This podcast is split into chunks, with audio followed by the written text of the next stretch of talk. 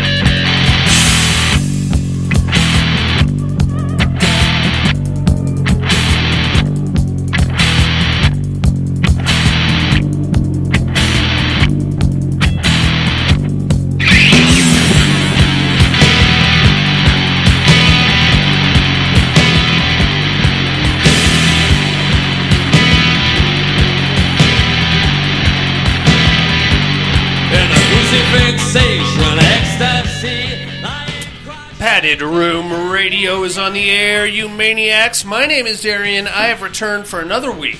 Another goddamn week of horror, nonsense, and bullshit. I'm going to continue to waste your time and my time and Jason Harrell's time.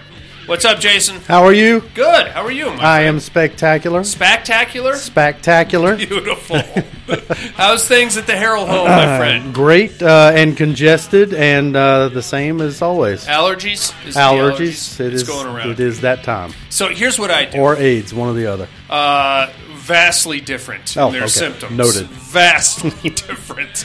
Here's what I do. I do a Benadryl at night, Mm-hmm. knocks me clean on my ass, which is good because if I don't, then I'll have the uh, the party crew in my bedroom all night. Right. Uh, and then when I wake up in the morning, I do the Flonase. Okay. And uh, that's worked worked out pretty good for me so far. At what time do you take the Valtrex? Uh, that is actually I have to take that with food. Oh, okay. So that's mid breakfast. and penis. and penis. That's my winning combo for allergies, my friend.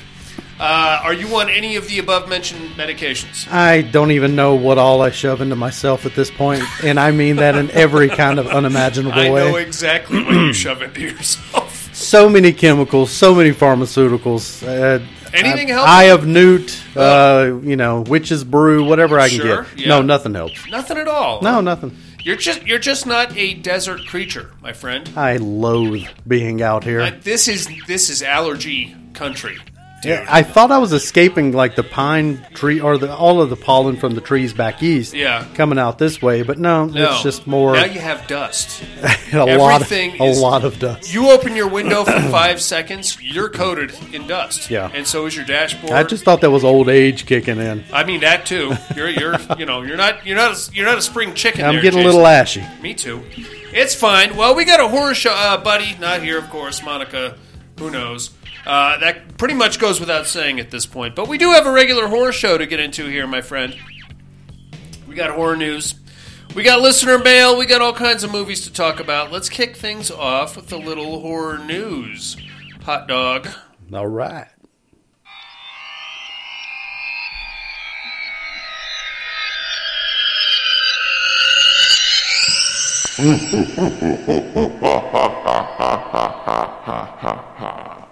Horror news. What do you got, big boy? Well, I myself have nothing. However, my loving wife, Sarah, Oh, has given me some uh, some stuff she wants me to relay here. some talking points. I And love it. so we'll go uh, Thank pretty- you, Sarah. fairly verbatim, sound effects included. Do do do do do do. This just in. Do do do do. The teletype. The Oogie Boogie Bash tickets go on sale for Disneyland. okay. Uh, general admission six thirty or uh, June thirtieth at nine a.m. Get them while you still can because they will sell out. They will. You ever done that with the kids or anything? No, but I was there last year. Yeah. We did not pay for the Oogie Boogie Bash. Right, yeah. But we were there as everybody was piling in for the Oogie Boogie Yeah, Bash. it's really fun. it looked like a, a lot of fun. We had to haul ass like two hours across town to make it to Halloween Horror Nights. Oh yeah, that's right. So that was a whole thing. But it if we if we did go back, I would definitely stay for the Oogie Boogie Bash. Yeah, it's good fun. Yeah. It really is. Uh, the Hocus Pocus 2 trailer dropped today. Eh, I won't be mad at it, but it's 20 years too late. Code Orange, folks. Code Orange. Yep. Home Depot is dropping their Halloween merchandise online on Orange Friday, July 15th at midnight. Now's your chance to own your very own 12 foot boner. Those always sell out, so get on it. It's get true. it? Then she uh, sends me an update. Uh, what we do in the shadow season season four, Four. airs July 12th. Nice. Bet. And then she ends with, "That's all, folks. Back to you, faggots." Wow! that was uncalled for. I love it though. I love that about I her. told you I'd read it verbatim. I love that about her. Go ahead. I, every news person has like their own sign off. that one should definitely. Back to you. I don't believe I ever heard Walter Cronkite signing off with that one. I th- I think he he may have in the early days, but uh, but back in the day, I'm a I'm a huge Adam Carolla fan. Yeah. and he has his news girl. And, Well, he's gone through a few news girls, but one of them, her her sign off was "Zip it, cunt." Mm-hmm. Oh, nice. Yeah. that's the news. I'm Allison Rosen. Zip it, cunt. I like it. So, a few things. On first off, Sarah, thank you very much for the news items. Uh, any contributions are always greatly prohib- or prohibited, uh, Prohibited. appreciated. Um, I I like home. I love the Home Depot Halloween selection. My question to you: July twelfth. That feels very, very early, and I, I realize that's not the in-store display; it's only the online thing. Nothing pisses me off more than walking into a Walmart. Period. Really, but just in the sentence just, there. just in, in general, but going into a Walmart on like August 1st and seeing the Christmas trees up. Mm-hmm. You know what I'm saying? Yeah. Um, now, obviously, we are of a horror DNA, and Halloween holds a certain spot in our hearts. Mm-hmm. But is do you think that might be a bit a bit early? July, mid July?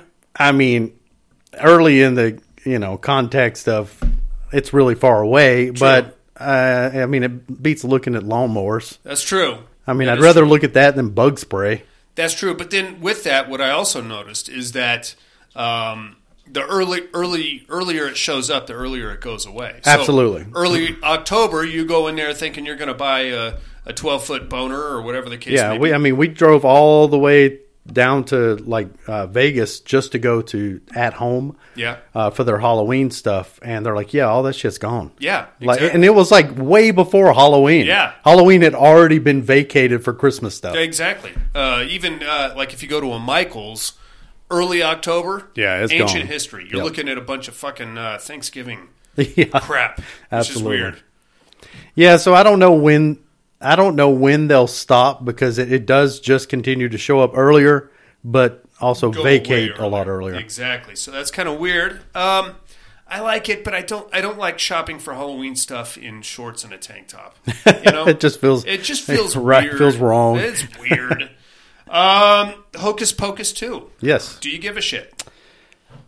I mean, I don't like most of those broads in it, but I mean, you know, for the sake of nostalgia, we do, you know, routinely rewatch uh, uh, Hocus Pocus Okay. as part of kind of our Halloween, I will never. or kind of throughout the year, really. I will never understand the appeal of that movie. It's a good like Halloween background type movie. Sure. it's nothing that I want to pay special attention to. I mean, I just people. It's like vaunted in the horror community. Yeah. Oh, Hocus Pocus, Hocus Pocus two. Oh my God, the sisters. Oh, they're back. yeah, It's fine.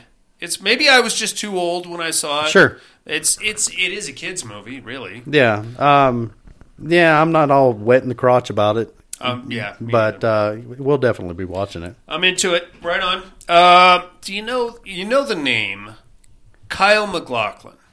No, You do.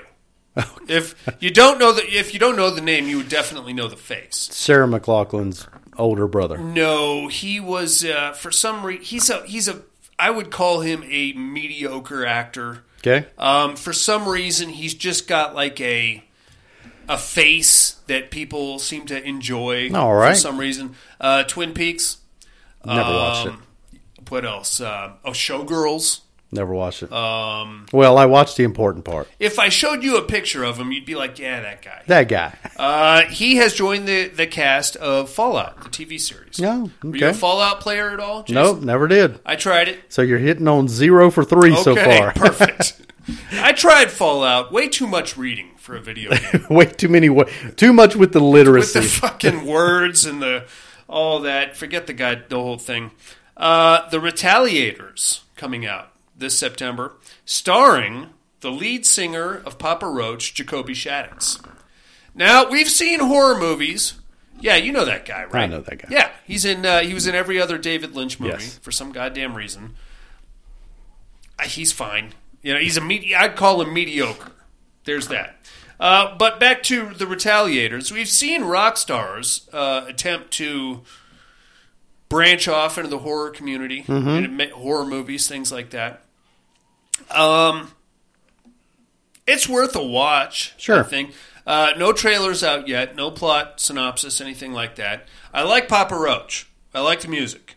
Um, I've seen him live a couple of times. That's Sarah's. That's her- That's her group right That's there. her jam, Papa Roach? Hundred percent. I will. I will say this. I saw them at Crue Fest 2010 ish, Mm-hmm. and uh, it was them, Motley Crue, Trapt, Buck Cherry, and a bunch of other dudes. They stole the show, dude. Yeah. easily. Uh, Jacoby comes out, like starts walking around the crowd, just hanging with everybody. You know, as he's singing and rapping and all that stuff. Right. It was. It was really cool. I really enjoyed that.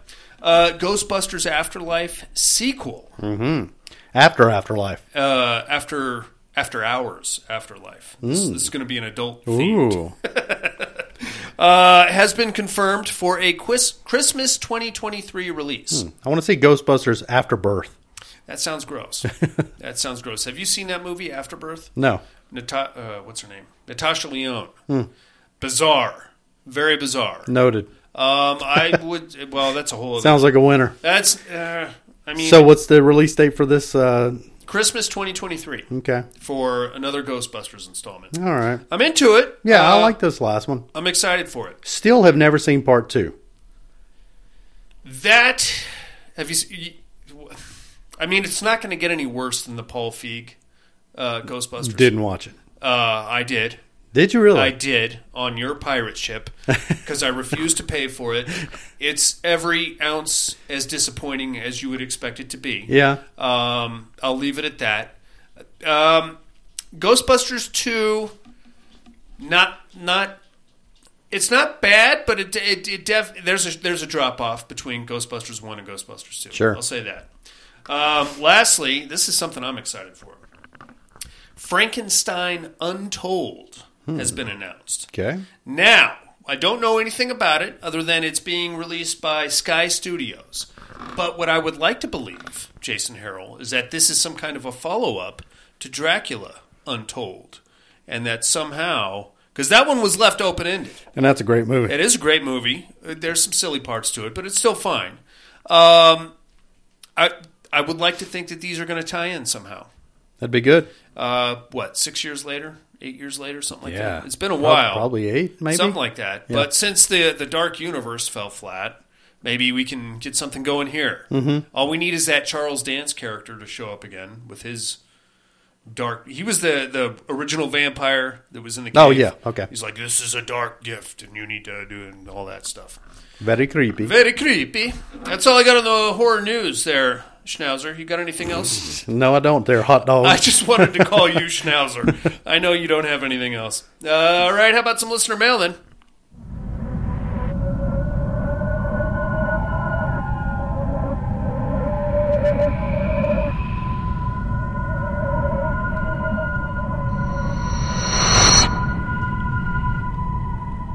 Listener mail. Yes, indeed. Jason, let's start things off over in Sydney, Australia, with our maid man, Tim. Uh, subject don't line- mind if I didgeridoo. Oh no, he's doing the accents again, boys. We are in trouble. Subject line: Hey, hey, boys and girls, how's everything this week? Terror Dome, I'm going with the wrong turn, boys. Just something different, and I like some more. Okay, Darian, are you near dark? That's it for me this week. Love you guys, Tim. I am indeed near dark, Tim. You got that. Uh, I don't know what. Oh, I think maybe he wants me to continue writing about the wrong turn guys. which is fine. I could do that. Better better than a tomato. It's true. Did you ever see that last Wrong Turn movie? I've never seen. I think I saw the very first Wrong Turn. I don't think I've seen any of the other ones. Um, you know, if I want to see that, I'll go to a family reunion. I know, I know. That's that's kind of how you roll. Uh, it's weird, you know. But that last one was very, um, not horror. Very politically charged. I oh, jeez. Yeah. Wrong Turn versus Wrong Turn series versus Hatchet series. I'll take the wrong turns any day. Okay. The Hatchet. You're not a big fan of the Hatchet series. They're right? not horror movies. They are not horror movies. I've never seen anything beyond the first one. Um, I saw the first three, and um no, no, they're not horror movies. They're I would call them horror fan movies. yeah, too, which is- too much ham-fisted uh, fan with, service. with all the winks and nods. I Sure. don't need it. I don't need that shit, Jason. Don't bring that shit to me. Then don't don't. They just don't. I don't. Don't do that. Uh, here, let's get over to the open road. Here comes Freddie. Ew. Subject line: driver tip. All right, but just the tip, Freddie. Just the tip. Hey, folks, easy vote this week. I'm taking the nurses. I think rednecks would make too much noise. And again, I have no idea about Educate, but I think it's an older movie. Now, for the driver's tip of the week, learn to use your mirrors. I think the girl in this week's movie would have played reverse mailbox. Would wouldn't have played reverse mailbox if her brother had checked his mirrors. LOL. I do enjoy the movie and have it in my rig, so I did search it this week. Not gonna lie, I still root for the telephone pole every time. Stay safe out there. Cheers, Freddie. If only the telephone pole could make its way into the Terror Dome. Don't give them any ideas. God damn it. Two more for the and in the finals, telephone, Telephone pole pole versus versus, tomato. tomato. Right on, Freddie. Thanks for writing in, buddy. Let's see who's up next. Here comes the horror slut, all the way from jolly old England. Cats in the house. Subject line: Sexy nurses. Evening, gent or gents. I do not have much this week, thanks to another double shift rotation. Of course, I'm voting for my nurses because we are awesome even when we're demonic. Educate, I believe you are near dark. Yes, I am. And I can't believe I missed last week's, but it's been a long time since I've seen that movie. I look forward to listening in the morning and hope everyone has a safe and healthy week. Cat. Thank you very much, Cat. You have a safe and healthy week, uh, my dear. I am, in fact, uh, near dark. That's kind of a layup. What do you think of Near Dark, Jason? Just saw it for the first time Oh, okay. recently. All right. It's got Bill Paxton in it. He's very hammy. Hate me some Bill Paxton. You don't like Bill Paxton. I do not like Bill Paxton. I like. I don't like him in Near Dark. I don't like him in film. What? What, do you, what is it about Bill He's Paxton? horrible. He's not that bad. He is horrible. We'll make it an entire show someday. We'll do. We're doing Bill Paxton month. oh gosh. oh boy. Oh man. Um. It's. But what did you think of the movie altogether, other than Bill Paxton? Uh, I thought it was it was really hyped up for me, and it, I mean a lot of years of being hyped up for Yeah. me, and uh, I just thought it was a bit silly. It's basically. I mean, it came out the same year as The Lost Boys. It's just a grimier kind of a Lost Boys. Yeah, I watched the uh, the Red Letter Media guys talking about it, so kind of inspired me to go and watch it, and it definitely was uh, the shittier side of vampirism. Hmm. You know, It's true. because it's definitely not the uh, you know the hoity-toity, rich and fancy vampiric lifestyle that you would hope for. That's the only reason to be a vampire. It's the only reason. you know, and now you're telling me I got to live in a fucking van with these a stink- pedo van with a bunch of stinkers stinky shits. Come on, and Bill, and Bill Paxton horribly Bill Paxton? acting Come around me. Forget it. Fuck this. Uh, let's get back here to Reno, Nevada. Here comes the cowboy. Subject line: New pickup line. Okay. Evening padded room. Hope everyone is doing well and made it in tonight. Crazy week at work already with the temporary management, but lucky me, my route keeps me away most of the day. Terror Dome got to go with the nurses. I don't think the brothers are smart enough or quiet enough to take them out, and the nurses are much sexier. It's all that damn banjo playing. That's what it is. And Yeah. all that really like howling. Crazy. Uh, educate, Near Dark, of course. I was going to guess God Monster of Indian Flats, but they weren't brothers. this is a stupid fucking movie. Had a chance to catch a few movies over the weekend. Alone, Standard Boy Meets Girl during Zombie Apocalypse. Boy Must Save Girl. I won't spoil it, but I enjoyed it and think it's a fun watch. You say Alone, I'm thinking of the chick that gets uh, abducted off the Oregon Highway. There's another movie called Alone. Um, it's not that great. Inmate Zero, another infected zombie movie. Okay, if you're on a zombie kick, not, but not really one I'll recommend or watch again. The Devil's Candy, Educate gives a really good movie. Haha. I've had it on my watch list for a while, but you sparked watching it sooner, and thank you. I really liked it and think I'll watch it again here and there. Now I'll leave you with nothing. That's the end of the email With mystery. with a with a complete mystery there, cowboy. Well, thanks for writing in, big guy. Got your loads locked in and loaded, and now we have some voicemails, Jason. Aye. Jason, let's kick things off in your neck of the woods. Down in the funky old south, here comes Alan. Ding ding ding ding ding ding ding. We should. Padded room, what's up? Hope everybody's doing What's good. up, Alan? All right. So Terror Dome. I'm gonna go with the Haddocker brothers Sure. because they got range. It's true. Um. Anyway, Mr. Darian, are you near dark? I am. That's all I got. Y'all have a good one. You got Bye. me. See you, Alan. Beautiful. Thanks for calling in, Alan. Yep, you got me. It was an easy one this week. I think. I feel like right. Yep. Near Dark, everybody's seen it except for you until recently. Two more for the Hattagers.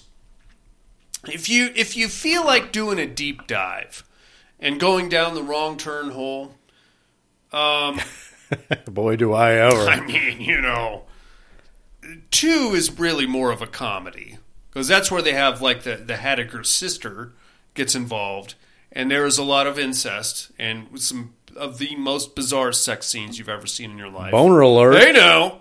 Um, three and four aren't bad. Um, one of them is like a uh, Hattaker backstory. That's that pretty much you could. That's that's as far as you Is need to that go. it? I think that's as far as you need to go. Really. Uh, let's get down to Southern California. Here comes Mr. Tom Hardy. Hey yo! Hey yo, padded room. How's my favorite degenerates this week? Hey, we're here. I hope y'all are doing well. Everyone's hanging in there. We're making it. My God, I am on some sort of wild fucking street Tell on you the what. Tearing education it up. department. Can't believe, uh, can't believe we pulled that out. The fall of the House of Usher. You nailed it, And today, you know what I got for you? huh? Near dark.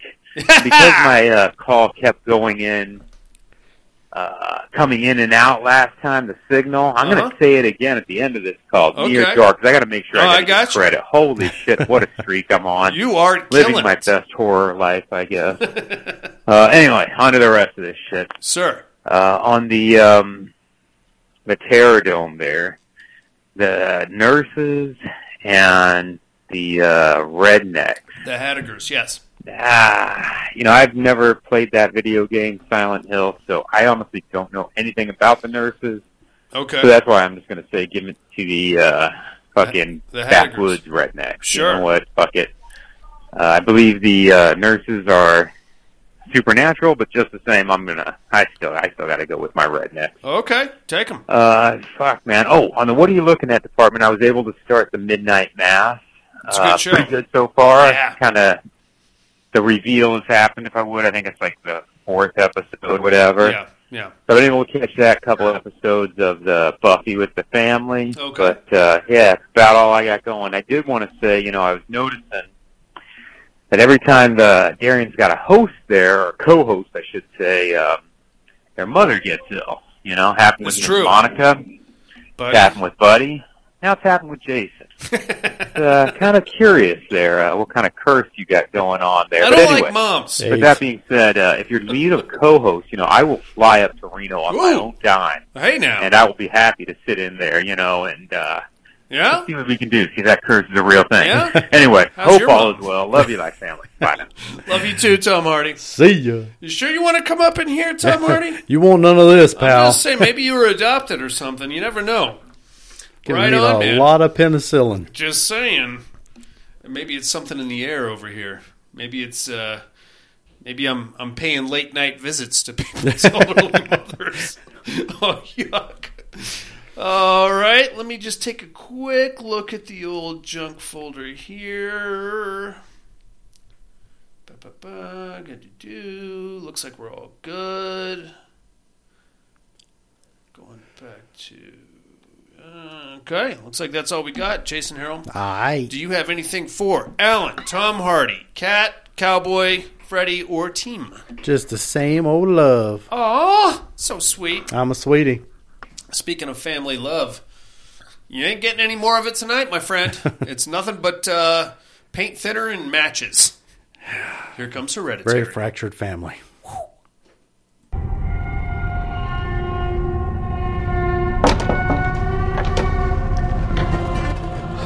Come on, Peter.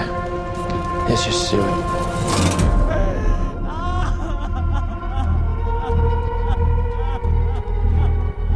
It's heartening to see so many strange new faces here today. I know my mom would be very touched and probably a little suspicious. My mother was a very secretive and private woman. It's Grandma. You know you were her favorite, right? Even when you were a little baby, she wouldn't let me feed you because she needed to feed you. She was a very difficult woman, which maybe explains me. I recognize you from your mother. What? Sometimes I swear I can feel them in the room. Oh my god, what's that? She isn't gone.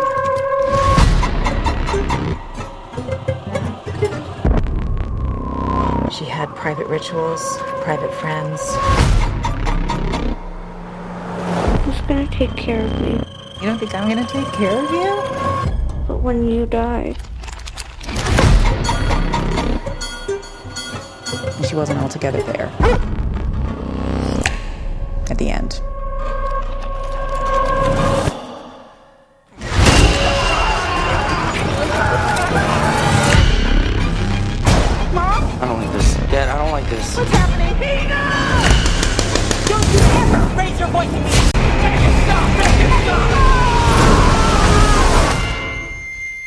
Just don't want to put any more stress on my family.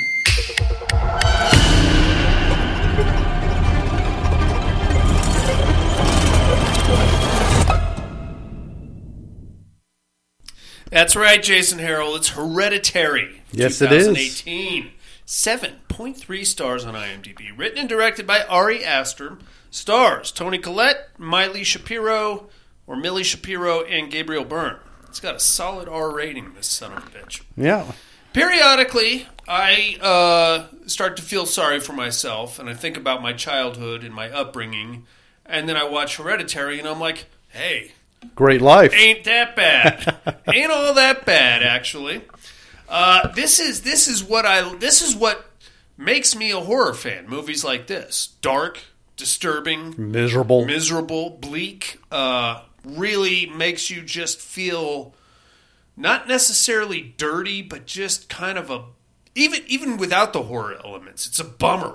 yeah. You know oh, mean? absolutely. From start to finish. Absolutely. Um, a lot going on here. A lot to unpack. I've got some fan theories coming at your face. Uh, neither Ari Aster won't confirm or deny any of them, but either way, there, there's something to think about. Uh, we start off in actually Utah, of all places. I thought we were in like the Pacific Northwest. Just looking at Felt like it. like the the cloudy and like the forest and the Mm-hmm. house and everything. Beautiful house here. I would love to live in this house. Yeah. Huge. Uh, huge, um, very well-to-do family. We've got uh, two parents together, Annie and Steve, and we have two kids, Peter and Charlie. Uh, Peter is a teenage son. Charlie's a 13-year-old girl. Mm-hmm. What's up with her? I do not know. I don't know either. Uh, the actress they got to play her, Millie Shapiro. Mm-hmm. What's up with her? That's not normal. I don't know what it is. I'm not going to use the U word or the um, fucking. I don't know. I don't know. But clearly, so when they do these casting calls, And it says, you know, looking for. Right. Uh, you know, middle aged man, relatively good looking, dark hair, Sure. uh, somewhat athletic. What do you think her casting call said? Um, I don't know. I don't know. Weird. Probably just weird. Looking for weird, Uh, about 13 years old. Yeah, somewhat off-putting thirteen-year-old face. Yeah. I think is what we're looking for, and they found it, my friend. There's clearly something up with her. I don't She's know what it is. An odd looking girl. It's got to be like some kind of a fucking, um, not a deformity per se, but like some kind of condition there that makes her look like that. I don't know what it is. I don't want to know, but she is definitely uh, she sticks out. Let's Yes. put it that way. Um, everything is well to do, like financially. We're going to pick up with this family just as Annie's mother has passed away, and we're going to her funeral.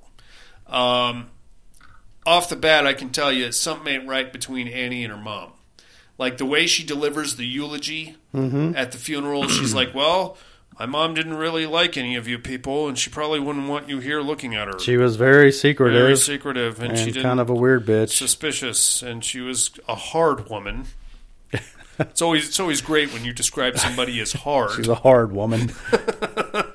Um, we- we can't say for sure because that chapter of the story is already come and gone. But I would say, just judging by the the aftermath thereof, Annie probably didn't have the best childhood. Mhm. Probably an overbearing mother, um, but like in a weird, distant kind of way. I can't say for sure. Uh, regardless, we lay mom to rest and we continue on with our daily life. Uh, Annie's not dealing with the loss of her mother that well. Uh, apparently, she has a job as some kind of an artist making miniatures.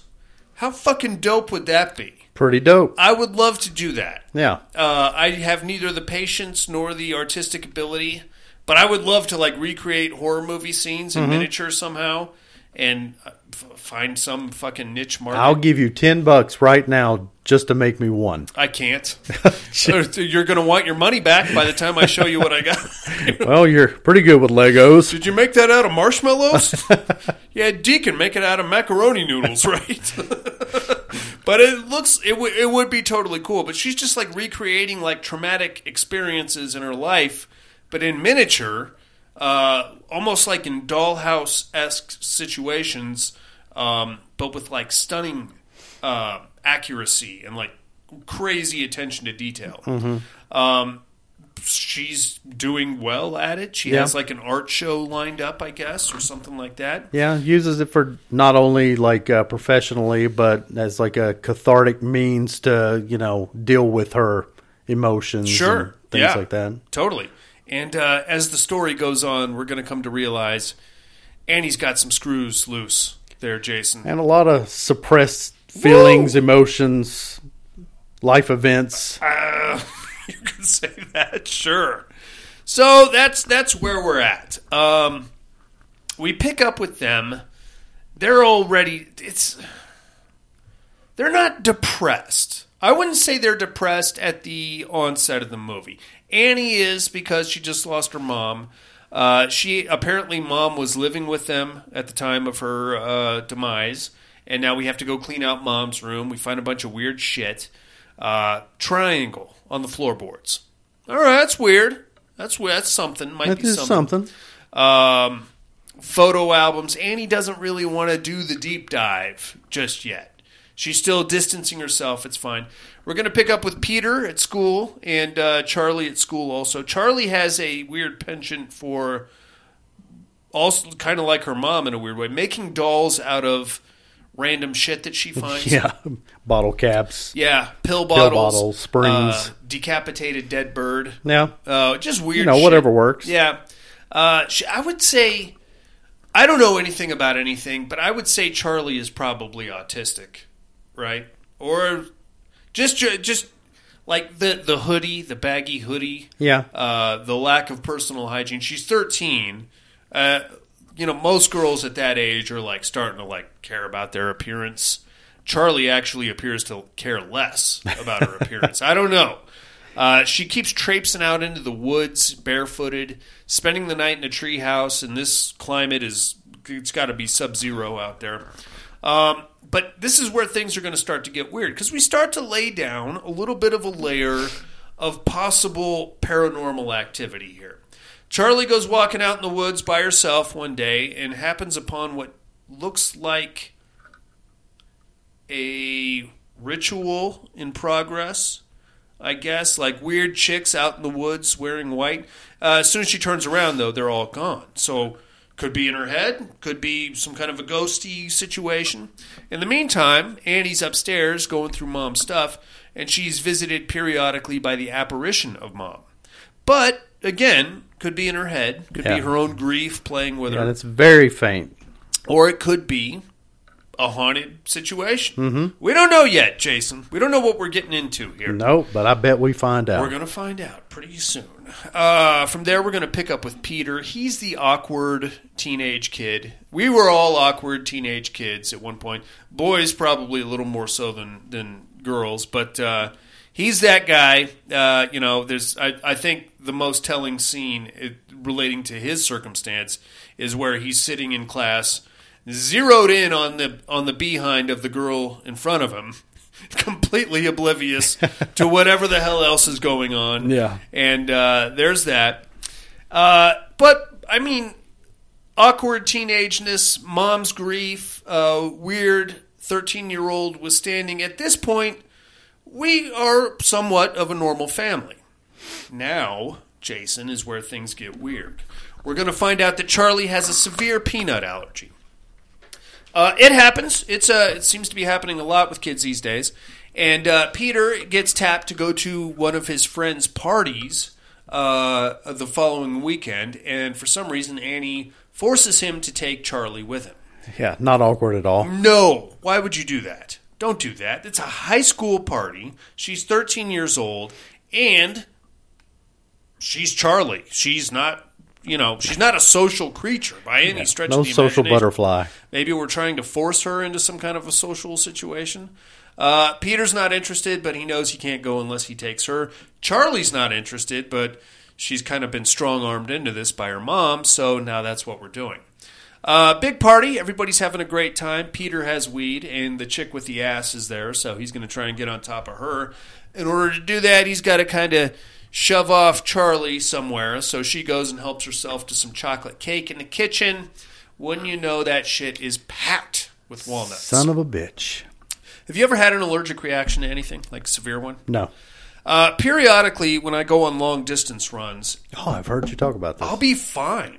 Like as soon as it it won't hit me until like an hour after I've stopped running. Yeah. All of a sudden, just like Charlie, my eyes swell shut. I can't breathe. I turn bright red for some goddamn reason. It's a whole fucking thing. If I, I can usually, I can kind of feel it when it's coming on, Mhm. and if I get enough uh, Benadryl and Allerclear in me, I can kind of taper it off a little bit. But sometimes they'll just hit me out of nowhere. That's weird. My head will just swell up like a tomato, and I can't breathe. I'm pretty allergic to running, so it probably happened to me too. Yeah, you don't want to do it, man. Yeah. You don't want that. It's kind of scary, and I look like the Toxic Avenger for a couple hours. It's nasty. That's very bizarre, though. It is, and it's it's not every time, and um it's weird, man. So I've even like uh, back when I used to go to the gym, I Mhm. would run on the treadmill. Happened once or twice there. Weird. Disgusting. Really gross. Anyway, Charlie's having an allergic reaction, Jay, and just like me, her head's swelling up. You can't really tell the way she looks. Jeez. uh, she's like choking. She tracks Peter down. He's getting high with his friends. She's like, I can't breathe. It feels weird. He's like, oh shit, we gotta go. So he grabs Charlie, throws her in the car, and they go hauling ass to the hospital. Charlie is having a severe reaction. She's like clawing at her throat and thrashing around in the back seat. Uh, she gets the window down and sticks her head out the window. And this is a real kick in the nuts if you haven't seen this movie before. Mhm. Or even if you ha- if, if you've never heard anything about this movie, this this part right here is just a sock to the fucking taint. Because she sticks her head out the window, he's pushing 80 miles an hour, thinking he's, you know, in an emergency situation trying to get her to the hospital.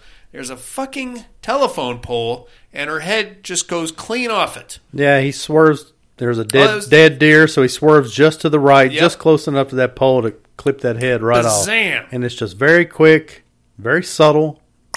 Boom. Now, something you may or may not have noticed when they're driving to the party, he drives past the, that particular telephone pole, Mhm. and the camera just kind of stays on it for a second. Something you don't pick up on the first time you see it, but watching it the second or third time, you're like, ha ha ha. Yep. Now, most of you have probably seen this movie. Uh, this is probably the beginning of one of my favorite memes of all time, which was from back in the COVID era. Well, we're still in the COVID era, but uh, my summer plans picture of Charlie, Mhm. COVID Yeah. picture of the telephone pole. Yeah, me- memes of that of that girl and that pole. Uh, it's one of Sarah's favorite things. Oh yeah, that's uh, that's that's not going away anytime soon. Um, you suppose that hurt her career more than anything? Because now she's just typecast as a decapitated head. really. right. Uh, anyway, Well, again, how many casting calls are going out there for that girl? I mean, I heard they're going to. I remake, don't know. They're going to remake Mac and Me at some point. Oh boy. Perfect. there you have it. I'm going to hell for that one. anyway, Peter stops. He realizes what happened. He just kind of sits there for a second. And then, in probably a post traumatic shock, he just drives home and goes upstairs and gets in bed. Next morning, mom goes downstairs, sees uh, daughter minus one head in the back seat, freaks right out. And oddly enough, we're not really going to. Um, I guess we're just going to fast forward like five, six months into the future uh, from this point because no criminal charges. Uh, well, at least no talk of criminal charges. Yeah. No uh, police questioning. Yeah, they did cut back to her head there That- by the pole. That was a motherfucker. I was not expecting them to go there. Yeah. I mean, we got a pretty good idea that her head probably popped like a fucking cantaloupe. Yeah, that thing was gnarly. covered looking. in ants. Yeah. uh, you could tell it was her because like she still had that look look about her. But god damn, all right. I guess we're going to show that then. We're We gonna, are. That's what we're going to do. All right, fine. Um, now uh, this somewhat awkward but still kind of happy family is now completely shattered.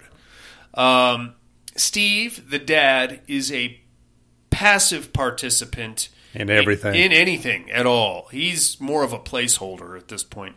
But at the same time, I get it because you know you're dating the crazy chick, or in this case, you're married to the crazy chick. Sometimes you just got to ride the crazy wave. You know, uh, I've dated strippers; they do crazy shit. Oh, you want me to take you out to dinner? Uh, you've dr- drawn a Viking rune on your forehead, and you. Ex- I'm not. Sometimes you got to reel them in. I'm not going out to dinner with you looking like that. Why? Does it intimidate you? No, you just look ridiculous. it's because it's a powerful. Ru- okay, whatever. I'm going home. Uh, but anyway, that's kind. Of, he's he feels the pain, and we we kind of hammer that scene home by him going to driving off, and he stops at a red light, and he just breaks down and starts crying. Obviously, he loved his daughter and he misses her and all that, but at the same time, dude, the fucking wackiness that's going on with Annie at this point is is ramping up. Now, the good news though is that Annie has found a support group. And uh, she was using it originally to deal with the loss of her mother, but now she can just add an extra scoop onto that grief sundae. Yeah. and really pile this, it in. This support group was not prepared for her introduction. No, and the way she just nonchalantly, well, my brother committed suicide, and mom always blamed me, and oh, 'cause she was just such a fucking bitch anyway. But now my daughter's kind of weird, and oh, my daughter just died too, so that's another thing. And everybody's like slowly backing away. all right, you just let it all out there, sweet tits. Um, so that's that's kind of a thing, and this is where things are going to get kind of weirder because Annie rolls out to the support group one night. Uh, she sits in the parking lot for a few minutes and then decides tonight's not the night. So she starts backing out of the parking lot, and an older lady like flags her down. Now, if you watch the earlier scene closely, where she's giving this long-winded monologue introducing uh, herself to the group, Joan is not in that scene, and that, to my knowledge, is the only time Annie ever went to that group. Could be wrong. There could be some other stuff there that I missed.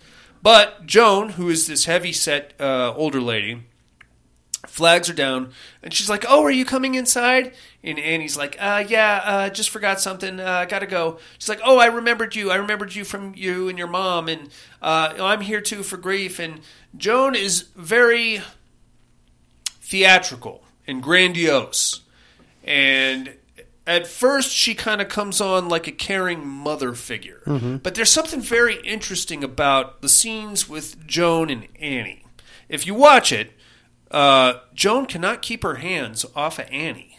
Did you notice that? Yeah, she's very touchy. Very touchy and just grabby and Mhm. constantly pulling Annie and touching her hair and her face and Annie's awkward enough as it is, so you're like, oh, it's kind of weird. But Annie's kind of like backpedaling and like, eh, get some space here. Uh, Joan gives Annie her phone number, and Annie drives away finally, and that's that. Um, things are getting heated around the house. There's a lot of tension between Peter and Annie.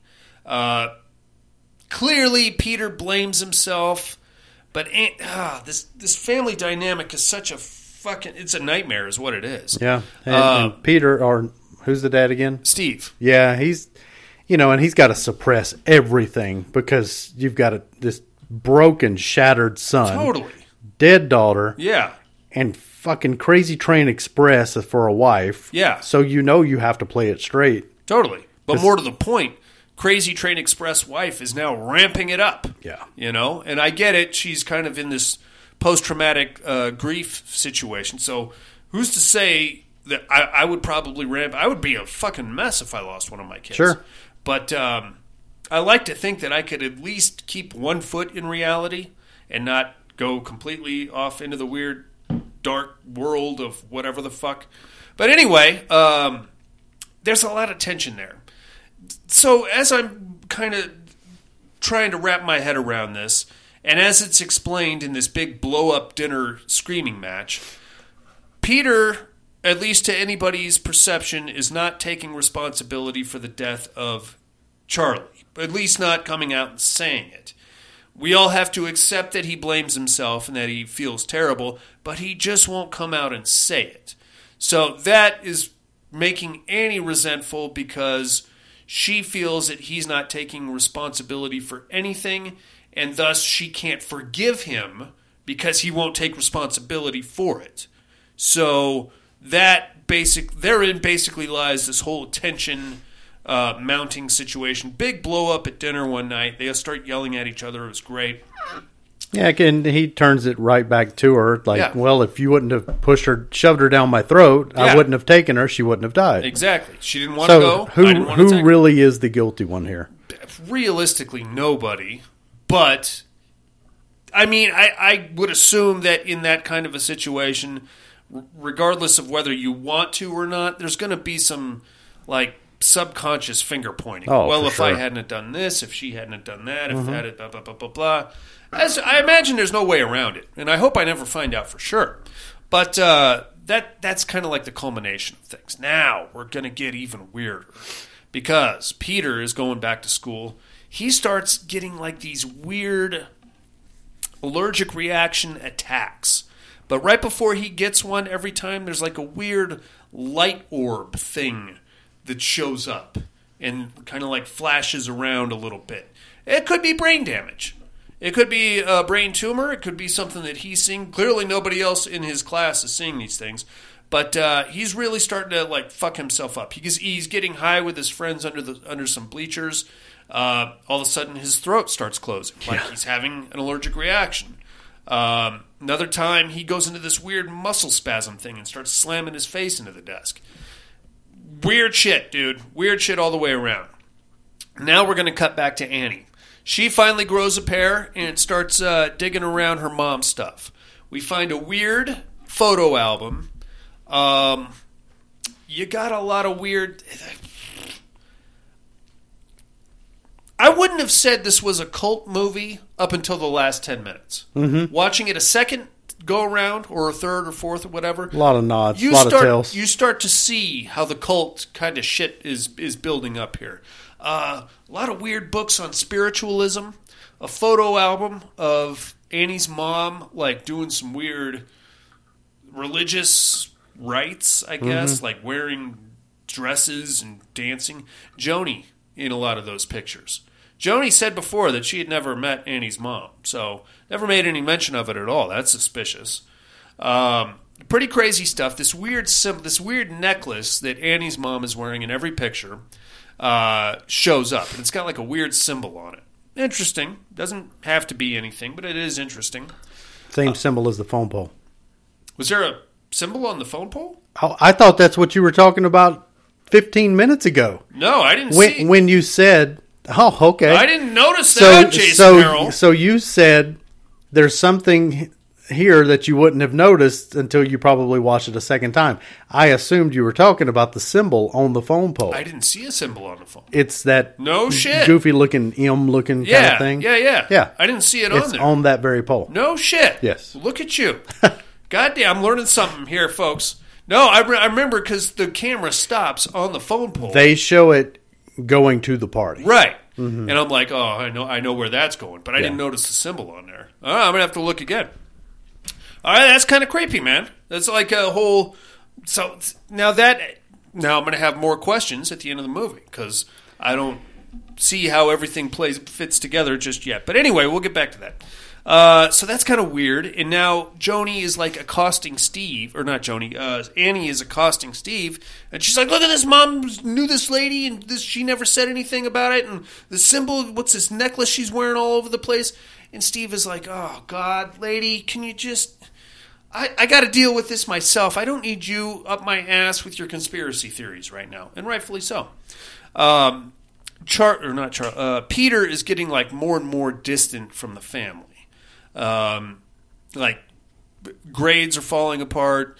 Uh, now he's getting like these weird visions and shit like that. It's also hearing the sound that Charlie That used to make. that- clucking sound. Yeah, but so is Annie. So we could still be in haunted territory here, and I guess to a weird degree we kind of are. I don't know. Uh, it's pretty gnarly. Um, Annie is going. She, apparently, she had some art show that she had scheduled, and she's fallen way behind. So she's like, "All right, I got to get caught up on my miniature painting thing." Goes to the art store, comes out, and gets and runs into Joni. And Joni's like, "Oh my god, Annie, it's so good to see you again with the touching." And, so touchy. and they, oh no, and she's like, "I have to tell you."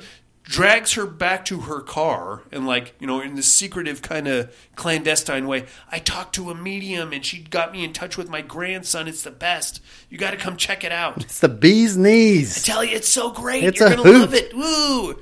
Uh, Annie is like, God, you crazy lady, get away! But eventually, she breaks and goes to Joni's house, and they have like a uh, séance kind of a situation, and we get to see this chalkboard like self animate and write a "I love you, Grandma" message on the chalkboard, which freaks Annie right out. She's like, "Ha! I gotta go. I'm out of here." But before she leaves, Joni gives her a candle and like a pamphlet with some magic words she's got to say. And she's like, Well, do that, and then you can contact Charlie and you're to love it. So now we go back to the house. And then she also says uh, specifically, and, and when you do it, you have to make sure that your entire family entire family's in, in the, the house. Yes. I'm not sure what the point of that was, but we'll get to that in a second. Uh, now we get back to uh, the house. We get some really ugly and disturbing dream sequences and some flashbacks, I guess, I suppose. So apparently, Annie at one point had a real problem with sleepwalking, Jason Harrell. Now, sleepwalking, I understand. My uh, Sleep pyromania. Th- that's a whole other thing. So, uh, once upon a time, my wife's brother used to live here with us. Raging alcoholic.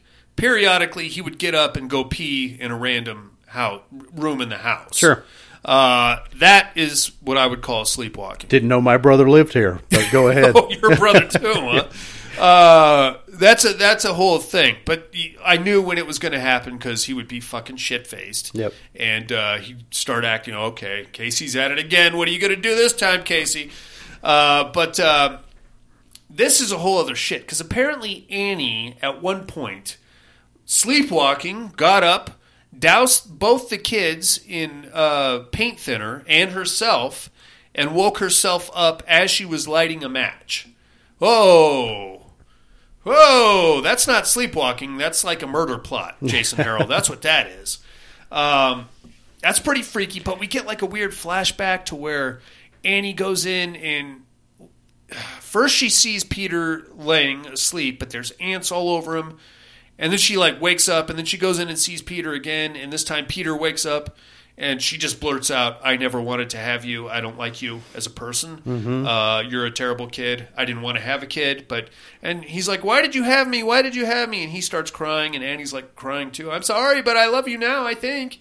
And then all of a sudden, Peter is drenched and soaking wet, and then Annie's soaking wet, and then like she just lights a match and whoosh, and then she wakes up again. She's like, "Oh fuck, okay." So I hate that when they do that. Wake up from this nightmare and then oh, okay, look to your left and the monster's laying right. Okay, now you wake up again. Right. It's it's kind of hacky, but It is. Uh, I am far less mad at this iteration of it than there, most, though. There are worse, far worse iterations of it. But uh, eventually, she finally does wake up, and this time she goes down and tries to have her little self seance thing. And uh, she, uh, I don't know what she did, but apparently it worked. So she runs upstairs, wakes Steve up, wakes uh, Peter up, and drags them both downstairs. And she's like, "Dudes, you got to check this out. I am going to contact Annie because I am actually a medium." Oh, I'm having flashbacks to some of the crazy broads that I dated over the years because they would come up with some very similar shit. I am in contact with spirits. Okay, there, uh, Zoltan, whatever you want me to call you this week. Uh, so she drags them both downstairs. She's like, "We're gonna do this. We're gonna talk to Charlie. It's gonna be so awesome." Uh, she says the magic words, lights the candle, makes them all. Steve is like, "Dude, can." I- I'm trying to heal here, and I'm also trying to get up at a couple hours and go to work, and I would just appreciate it if you would fuck off. But Peter's like, right, well, all right, we're already up. Let's give it a shot. So Why not? so eventually, they kind of they kind of smooth it over a little bit. Um, I don't know what the plan was here, but they all had to touch a glass, and uh, Annie's like, "Okay, uh, Charlie, if you're here, just move the glass, okay?" And then the glass shoots across the room, and they're like, "Oh that, fuck!" That glass wasn't fucking around. Yeah, and then um, I think like a uh, cabinet door broke behind them, and they're like, "Oh shit, what's going on?" And then the the fucking flame on the uh, candle shot up. So okay, now we're actually a little weirded out here because something may in fact be happening. Um, while that's going on, so Char- one of Charlie's artistic whatevers was that she would draw these very adolescent pictures in a book. And uh, apparently, this this book has just been drawing in itself ever since Charlie died.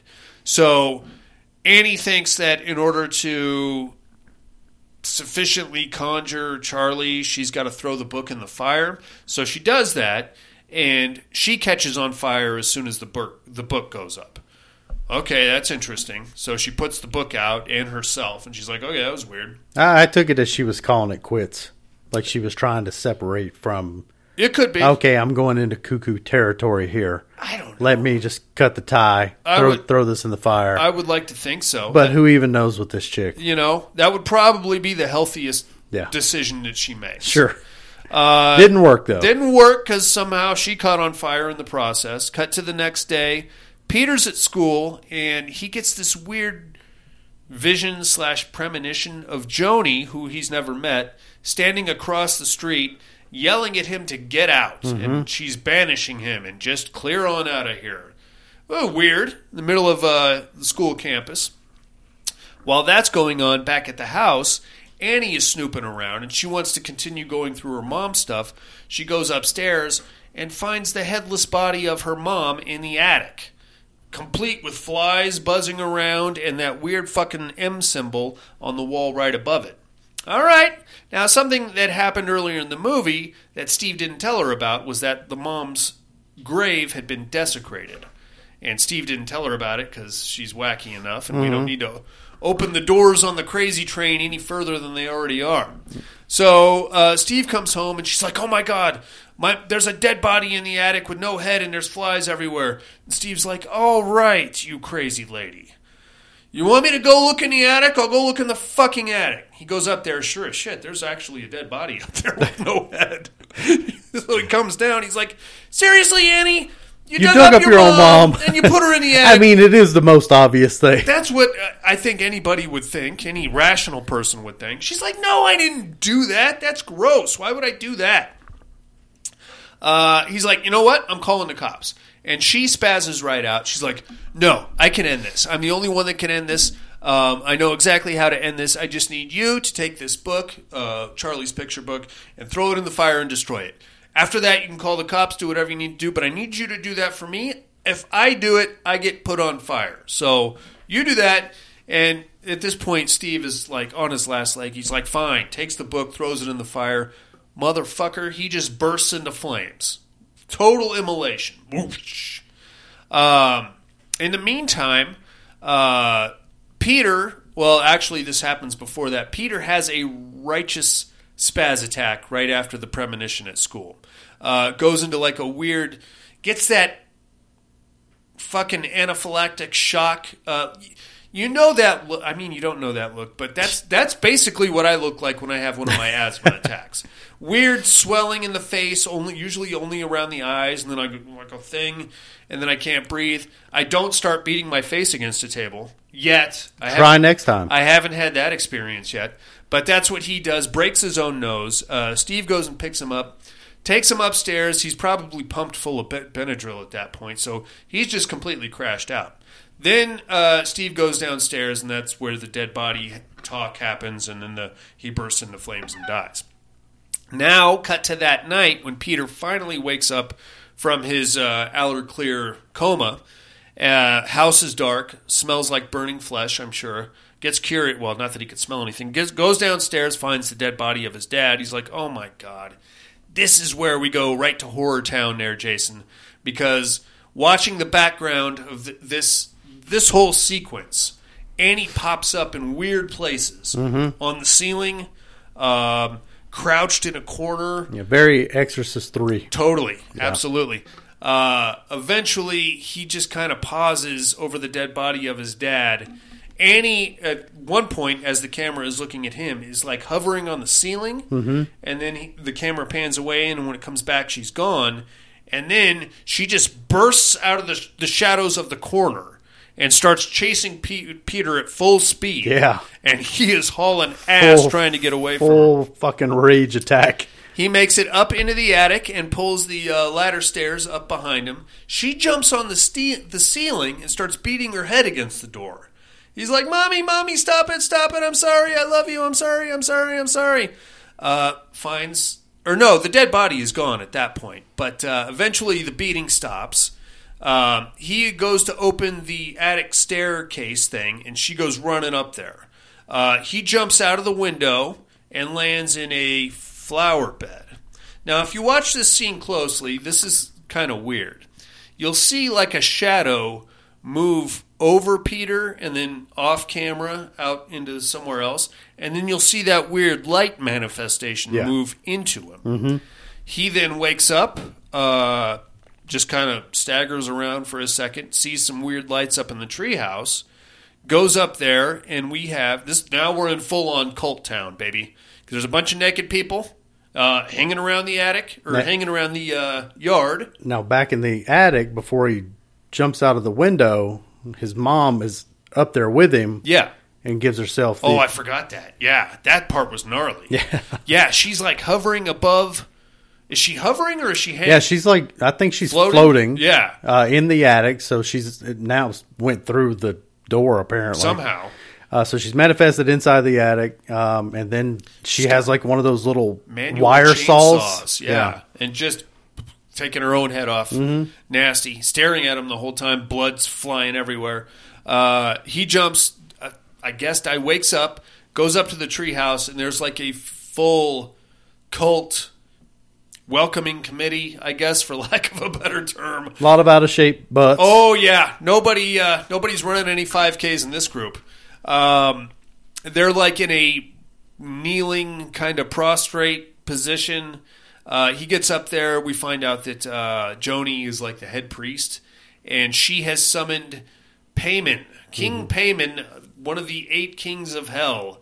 And but see, this is the part I don't fully understand because Peter goes up there and she starts addressing him as Charlie. Yes. And then she's like, Charlie, you're now King Paimon, one of the eight kings of hell. Hail Paimon. And they've got the one of they've got like a mannequin built, uh, and they've got, I guess, the grandma's severed head on the mannequin with a crown on it, and then they take the crown off and they put it on Peter, mm-hmm. and that's pretty much the end of your movie. Woo! Yeah, so the one part I guess that confuses me. Okay, so Charlie has been so they basically have uh, gotten Peter to vacate his own body. Charlie is now inhabiting Peter's body. Joan says, "We've put you into this male body." right. And now earlier far earlier in the movie charlie had said to her mom that grandma grandma wanted me to be a boy Right. so i guess maybe it was the second born male w- in that case Okay. like what what i mean because what uh, what would be the purpose like why would the grandmother want charlie to be a boy unless they needed a boy for or a male for the ceremony Then, if that's the case, then why do they need Charlie at all? You know what I'm saying? unless it it has to be like the second born, and the only Okay. only way they could pull that off is like taking the second born, putting it into a male form. sure. Like that's. Now we're getting into transgenderism. oh I don't, Don't you misgender somebody? I, I, like I either either you needed a female or you needed a male. So I like that's the part that confuses me. I Right. I because you're you're still taking the essence of a, a girl, Right, and putting but you a- put it inside of Peter's body. Yeah. So why even? so that's a, again that's it, like all joking aside like this is the part that confuses me. No, it confuses me too. I don't know. I don't know this is this is where i'm lost but i still end up enjoying the whole movie Me too. I loved it. Um, it's it's what I want from a horror movie: dark, disturbing, uh, you know, thought provoking. But I wouldn't call it elevated horror, even though I don't get it. um, you know that some of the imagery is going to stay with me, like the the severed head on the side of the road with all the ants on it, um, things like that. Um, some fan theories. So everybody wants Ari Aster to have like a cohesive universe, and they're tr- they- they're trying desperately to tie this to Midsommar. So here's some of the fan theories. oh boy As Annie is leaving uh, the art store, you see a younger couple walking in. All you see is the back of their heads, but the backs of their heads do match the two main characters from Midsommar. That's something. Also, apparently, somewhere in the Midsommar um, ritual or whatever, the house that they light on fire with all the dead guys in it, Yeah. you can find a pay- king paimon symbol in Okay. there. So theoretically, they are the village or whatever it is from Midsommar are paimon worshippers. sure Possibly. maybe ari aster only knows one you know demigod i'm Maybe. not i'm not sure I don't know. Uh, like I said, he's neither confirmed nor denied it, so there is that. I don't really care one way or the other. oh i don't care either Uh, I like this a lot more than Midsommar. Tell you that. Mid- I, I felt like Midsommar was just a remake of The Wicker Man. uh, i felt 100% that way um, except wicker man's far better to me the original wicker man is better than midsommar Uh, I would say that Midsommar is more visceral. I don't know. in, in parts I mean, Wicker Man's a lot of singing and dancing. You know what I mean? yeah I mean, but there's a that- whole lot of that in midsommar that- no, you're right, but I mean, guy gets I- I- stuffed in a dead bear. That's kind of cool. I, I I guess it's honestly it's just the ending of Wicker Man that is the gut punch for me. Sure. Uh, Midsommar doesn't have that No. to me. Yeah, I agree. Um, great show. If you haven't seen Hereditary, you're going to want to check that out. Um, a lot of people think this is just one big allegory for mental illness.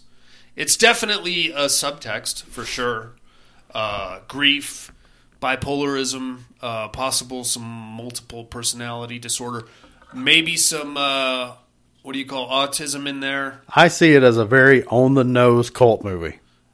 I, the first time I saw it, I would not recognize it as a cult movie until the last five minutes. Mm-hmm. Watching it the second time, you're you're right. It is a cult movie. Yeah. from start from from the jump, really. Uh, psychotic or not, uh, it- it's a cult movie. Yeah. like I don't think there's any allegory there. Uh, she's fucking nuts, but rightly so. Yeah. Yeah, I- totally. I mean, with all that's happened in that whole family's life, Absolutely. Woo! I wonder what her childhood was like. oh boy, I'm sure it was Oh, a nightmare. Well, uh, even going back to like some of the miniatures that she did, did Mm. you see the one where she was in bed with like baby Charlie, Yeah. and the grandmother was there, but with her tit hanging out to catch to that part. breastfeed. Whoa! I didn't uh, catch that part. To best breastfeed her granddaughter. okay. Uh, and those miniatures are representational of life events. Yeah. So, and you had even said uh, earlier that while um, who's our main lady?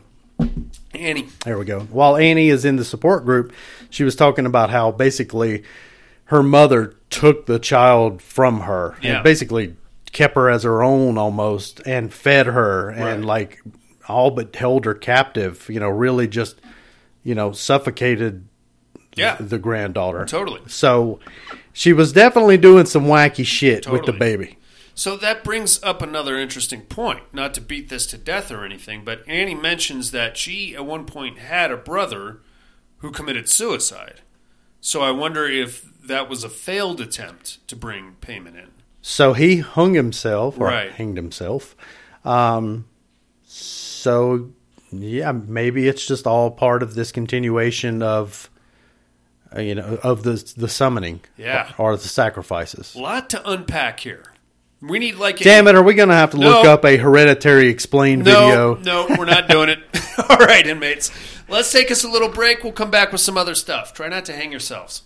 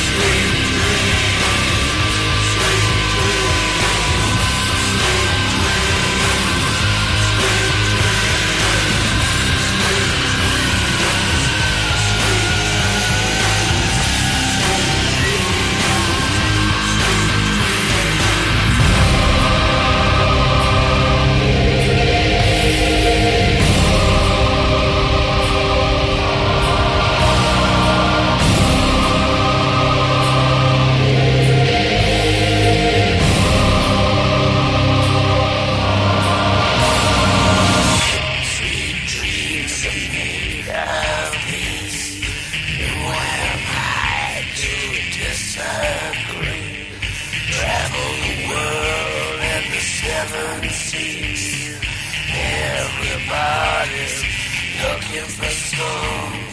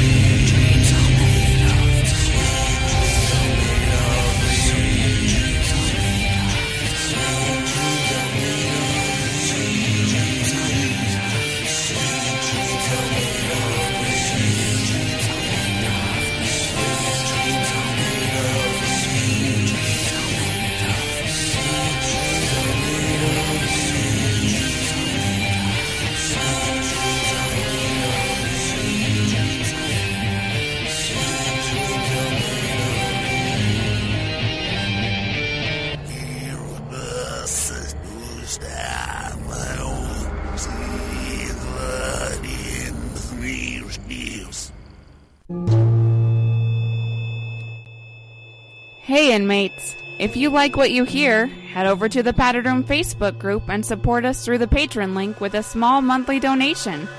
Check out the T-Villain link at paddedroom.podbean.com and grab some t-shirts. Thanks for listening and enjoy the rest of the show. All right, Jason Harrell. All right. That was Hereditary, and that closes out uh, Cult Month here in the Padded Room. Give me a power ranking, if you will, of the uh, the cult movies that we watched. Oh boy, you act like my old man recollection can remember what the fuck I just watched. So we did Hereditary. We Let's did see. Rosemary's Baby. We did um, The Invitation Mhm. and The Sacrament. So I'm going to go Hereditary, The Invitation, The Sacrament. No, no, no, no. Hereditary. What the fuck did I just say? Invitation. Rosemary's Baby, The Sacrament. I would do the same, except I would flip The Sacrament and Rosemary's Baby. Yeah. I just can't do it, man. I can't. I, I do not understand the appeal of it. The Sacrament serves no purpose. I mean, It's offensive. Again, I wouldn't say it's offensive. it's offensive that it's. It, what's the point? It's it's got a serious lack of originality, or you know, There's it- no originality. No, it's just a retelling of Jonestown on a smaller. Scale. Yeah, scale. that exists on countless documentaries. Oh, totally. And I mean, like down to the speech and the uh, the look of Father Mhm. as compared to Jim Jones. Yeah. it's a whole thing. It is. Um, I like cult movies. They're not my favorite subgenre of of horror, but they definitely um, I find them disturbing because these things happen, man. People get pulled into these NXIVM cults, these um, Jonestown situations, Waco for Christ's sakes, you know. And I don't understand how anybody could do that, but I don't think anybody does until they're already waist deep in it. I guess I and maybe that's the appeal. I've never I've never understood that turning point Yeah. where where to me it I, I can't understand how a person doesn't say, "Wait a minute, this is a little fucking weird." Yeah. I think I'll leave. Yeah, It's way too many of these cults are just like all in. totally. You know, Uh, and but I also weigh that against my own like beliefs. Um, because I mean, who's to say? Like my belief system, Christianity, like I'm. Who's to say I'm not the wacky one versus you know the Jonestown people or very true. you know, we've got our beliefs, they've got their beliefs, uh, and that's why you know, short of Scientology and Lord Xenu, uh, I don't really make fun of too many religions because I because I know that to someone who's not in that same religion, it can seem very goofy. I think the dividing line is probably the family. The one like concurrent subtext of most of these cults is that they try to bring in your whole family and then they try to split you up. And that I think is like uh, some kind of a breaking point to where they can fully reel you in using your own family against you. That's what uh, Scientology does. You know, they decide who's going to be your family and they separate you. And then you're just trying to get back to them and you'll do whatever they say just to get back to your family. I don't know, man. I don't. I, I don't know anything about it. It's wildly depressing to me all the way around, and uh, definitely ripe for horror movies. Yep. Speaking of cults, man, we should start our own cult. It would be a very laissez-faire cult, though. You know what I mean? The Church of Me. Yeah. What are you gonna do? Oh, you want to watch the movie? All right. Thou shall sitteth upon thy couch. It would be ridiculous. All right, let's get into the Terror Dome, Mr. Harold. No tears, please. It's a waste of good suffering. I'm not gonna hurt you. You didn't let me finish my sentence. I said, I'm not gonna hurt you. I'm just gonna bash your brains in. I'm gonna bash them right the fuck in. I'll kill you all. I'll drive you crazy. I'll kill you all. I'll worst dream come true. Six-year-old child with this blank, pale, emotionless face. The blackish eyes. The devil's eyes.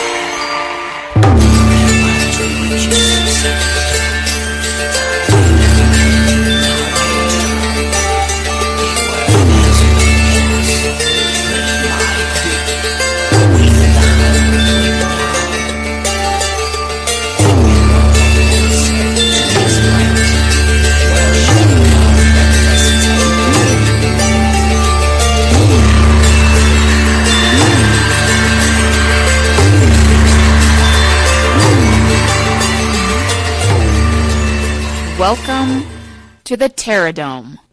We're going to start things off with last week's winners, Jason. Teams competition, we had the Hattiger brothers versus the Silent Hill nurses.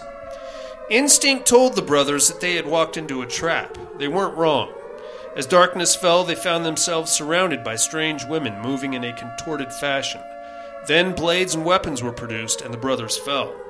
A vote of 8 to 6, a close one, the nurses prevail over the Hattiger brothers. I like that. Good win. I like the nurses. Uh, you never know how many of them there are. And I never really got too deep into the Silent Hill games, but I imagine they'd be a nasty customer to deal with in a, in a gaming level and just kind of freaky to deal with. But the cosplay that chicks get into when they want to do the nurses, ooh, the little push up things with the, the like the shirts. Way to squeeze your own Ooh, tits. I, I Jeez. tell you what, Simmer man. down over hey there. now. God damn, do I love a sexy, somewhat disfigured nurse. Let's take a look at this week's matchup, Jason. As usual, bear with me, inmates. I do not write things very well. the night was dark despite the full moon. The cabin was secluded and isolated, just as the pack had requested. Nothing but forest for miles in every direction. By outward appearances, they appeared to be just another group of middle aged acquaintances out for a weekend getaway, but in truth, they were shapeshifters, werewolves out for their annual wilding in the Pacific Northwest. A quarter mile away on a forgotten logging road, a black SUV creeps to a halt as the midnight fog rolls in. The occupants don body armor, ballistic masks, and load firearms. The occupants of the Airbnb were about to have some uninvited guests. The local BTK posse was about to get an unexpected surprise as well. Teams competition we have werewolves versus home invaders, Jason. How say you? Got to go werewolves. Me too. I, I, I, I don't like home invaders, but um, they can be nasty customers. Um, I would take them over a uh, maybe uh, the midwives. They could maybe take the midwives. Yeah, they could. Um, maybe no, not critters. Tomatoes? Tomato? No, no, No, no. Apparently, nobody can beat tomatoes at anything ever. For fuck's sake. That's your uh, Terror Dome matchup for the weekend, mates. It's werewolves versus the home invaders. Get us your votes by next week if you can. The mental health hotline is area code 775-387-0275 or get us on the email at thepaddedroom2011 at hotmail.com. But now, while you're contemplating that bloody brawl in the woods, we're going to tell you what movies we got to watch this week in a little segment called What Are You Looking At? Tough guy. Yeah, see? Yeah. Was that was that Minnie from Rosemary's Baby in the in the, in the room? Oh, you better get her out of here.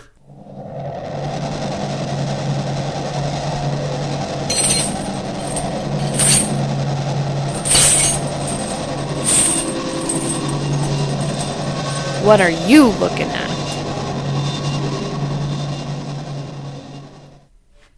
How about Hard Rock Zombies from 1985, Jason Harrell? What say you? Oh my God! What do you What do you want in a horror movie? You want uh, some zombies? You got them. You want Adolf Hitler? He's in there. You Nice. want a old lady werewolf with twin switchblades? She's going to show up. We've got some interpretive dance going on. Ooh. It's I tell you, it's like a weird hot. 80s teased hair kind of interpretive dance. Too, I'm sold. With a lot of kicking. Do a lot of kicks back then. And I see here you picked up the Vinegar Syndrome release with one of the sexiest slipcovers I've ever seen on a movie. Look at that. Far better than the movie, I imagine. um, I actually remember this movie fondly, and I got to tell you, it did not disappoint me. That's good. Uh, that particular version has a bunch of like re, like there were. th- Apparently, there were several versions. This whole thing is explained in the in the Vinegar Syndrome, like the opening of the the movie. Uh, a lot of bonus like scenes were cut out, but then they found them and put them back in. So there's like a lot of weird like jumping between a pretty good transfer to a really shit transfer, Sure. and then back to a pretty good one. Yeah. Uh, I remembered this movie as a kid, and I loved it, and I still love it. It's it's bananas. It's ridiculous, but I, I loved it anyway, and I still do, Jason. Uh, the bonus side of that is another movie called Slaughterhouse Rock from 1985. This movie isn't very good. I'm sorry. it's a bold statement. It's not very good. Um, remember last week when I said I'll throw any movie a couple bonus points if it takes place in any kind of an abandoned uh, facility or structure? This one takes place on Alcatraz Island and was filmed in large part on Alcatraz Island. Doesn't make a lick of sense, any of it. The why we went to Alcatraz, I have no idea. This weird Elvira chick shows up in the middle, and she's like somebody's spirit guardian. So maybe that's why they call it rock. It could. Oh, that might make sense. Slaughterhouse. See, I just assu- I assume since it's on, you know, it's bundled with hard rock zombies that it was another rock based kind of eighties it's horror a- movie. It's eighties, and so I guess it would make more sense that it's on the rock. the- sure, I'll, I'll buy that. That's more sense than I could make out of it. um, I don't remember seeing that one as a kid, and uh, it's I, I I don't need that in my life. All right. Uh, also, watch Black Sunday in my attempt to get caught up with Joe Bob's uh, season four. I don't. I have like a love hate relationship with Italian horror movies. I find Italian supernatural horror movies usually pretty good. This one in particular, uh, directed by Mario Bava, uh, features a witch played by Barbara Steele and her incestuous vampire older brother coming back from the dead to wreak havoc on the people that uh, you know executed them. Uh, Joe Bob did a deep dive. I know more about Italian horror than I need to, but I'm not a fan so much of giallos, the classic Italian horror uh, murder mysteries. Mhm. You know what I mean? Because Yeah. those are very formulaic.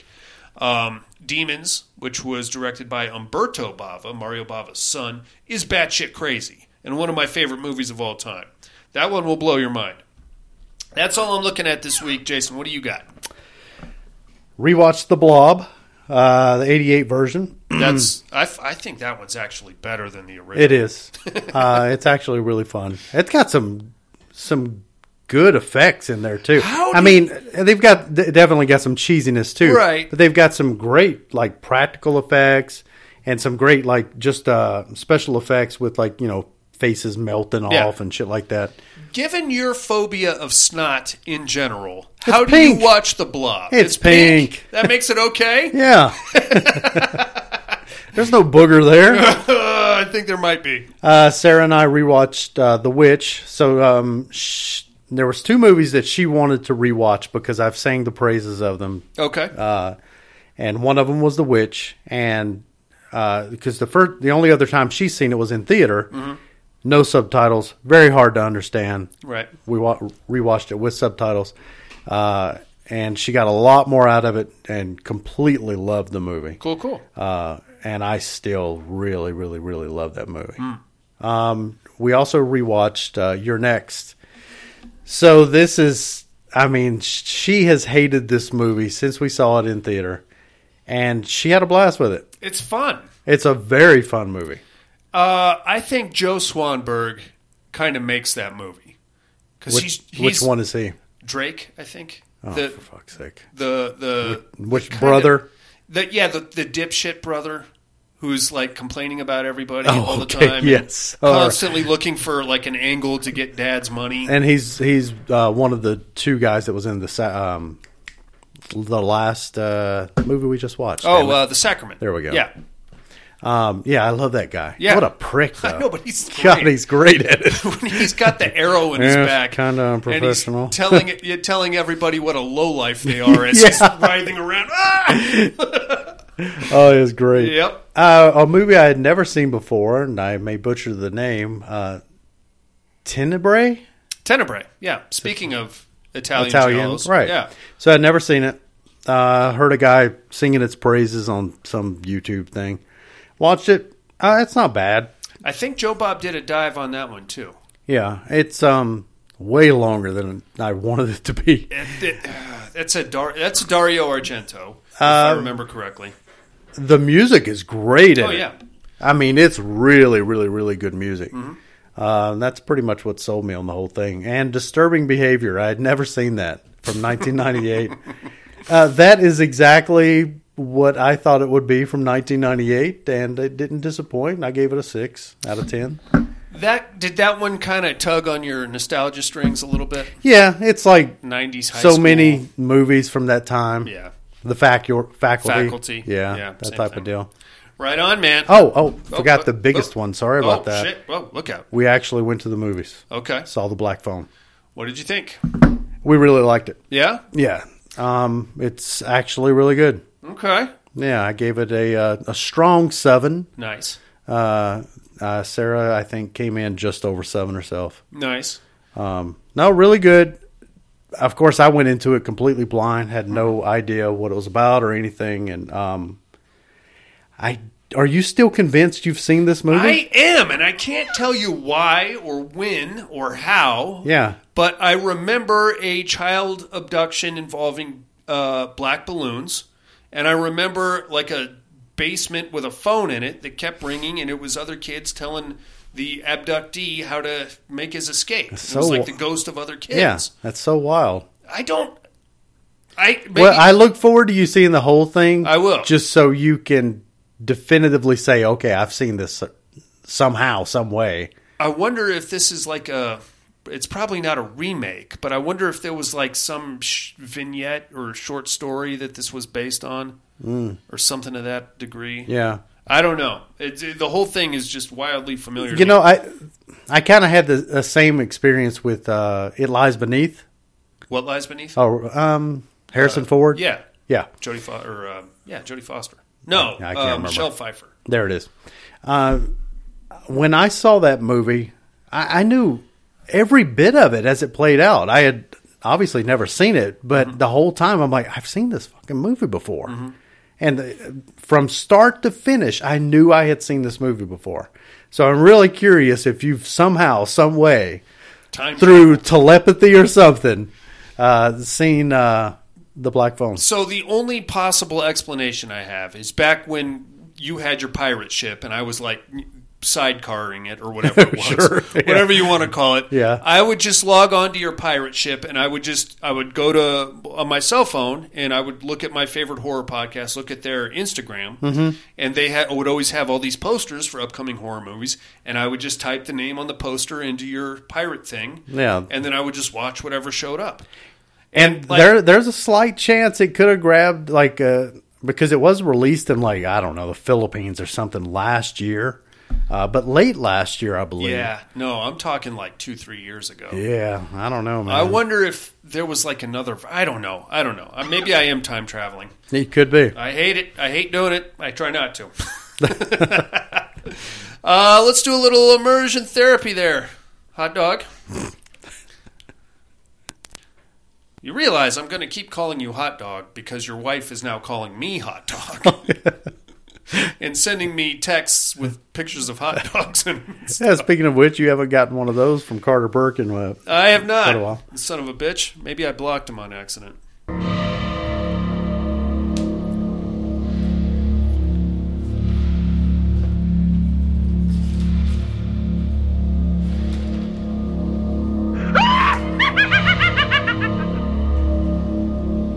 Immersion therapy.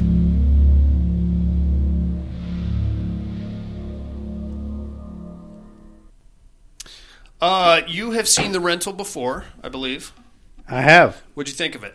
I liked it as much this time as the first time. I liked it quite a bit. Good. Um, I'm glad. I love it when people try to get all self righteous when they know damn well that they're doing dirt behind people's back. You bet. Ni- mainly the uh, the chick, Mhm. uh, uh, the, uh, the the side piece, the Yeah. brother's The, girlfriend, the Indian chick. Yeah, that uh, the uh, what's his name ended up having sex with. Right. And she was just so quick. Oh, he's a racist. He's a dirty son of a. Yeah. Look at he's got cameras in here. Well, you got caught fucking around. Yep. Peanut. And uh, if- Fucking peanut. and if- Look at here, hot dog and peanut. Listen here, there, cupcake. Uh, and you're the one doing the dirt. Unfortunately, the the guy that you were so quick to accuse actually had nothing to do with anything. Yeah. And if you hadn't, uh, if you could have just kept your fucking mouth shut. Like I, every year for my wife's birthday, my wife shares a birthday with two of our other friends. We all get an Airbnb. We all go up to the lake, get completely hammered. I assume I am on somebody's webcam. There's webcam somewhere. I assume that. You best believe. Thus, I walk in there with uh, about an hour and a half of uh, fast-moving comedy and song and dance. I put on, I put on a show. Sure. You know? We've I've got some skits written out that we're going to perform for our webcam audience. Uh, we are going to have sex, so Sorry for the disappointment. you're probably going to want to edit that part out. But um, you know, it's getting all high and mighty and being like, "Oh, wait, you know what, you son of a bitch!" And he's like, "Oh, I'll call the police if there's cameras in here. I don't know anything about it." And then, kaboom! And now we have a, a serious problem. the great thing about rewatching it is I had completely forgotten like the payoff. like I had forgotten all about like that dude not being the guy Right. and there being another guy and uh, like so it was like rewatching a movie all over again. It was great. I really wish I had your level of Alzheimer's to where I could completely block out movies and watch them for the first time all over again. Yeah. That's great, man. I love that. I meet new people all the time. Oh, it's beautiful. Uh, but I think the high point of this movie was when the hot wife got all drugged up. She, Right. She just didn't give a fuck about anything Yeah, for like zero fucks. Yeah, like they lost the dog. that side piece like she wasn't even like She was attractive. No, she had a, like an old lady face on her, right? It's kind of a horse face. I mean, I get it. You're all you're all mollied up, and you're in the hot tub, and you're oh, you're so you know, you're Sure, creative. there's and- that. Sure, a boner's going to pop out. That's going to happen. But uh, following her into the shower and being like, "Hey, Yeah. let's get it on."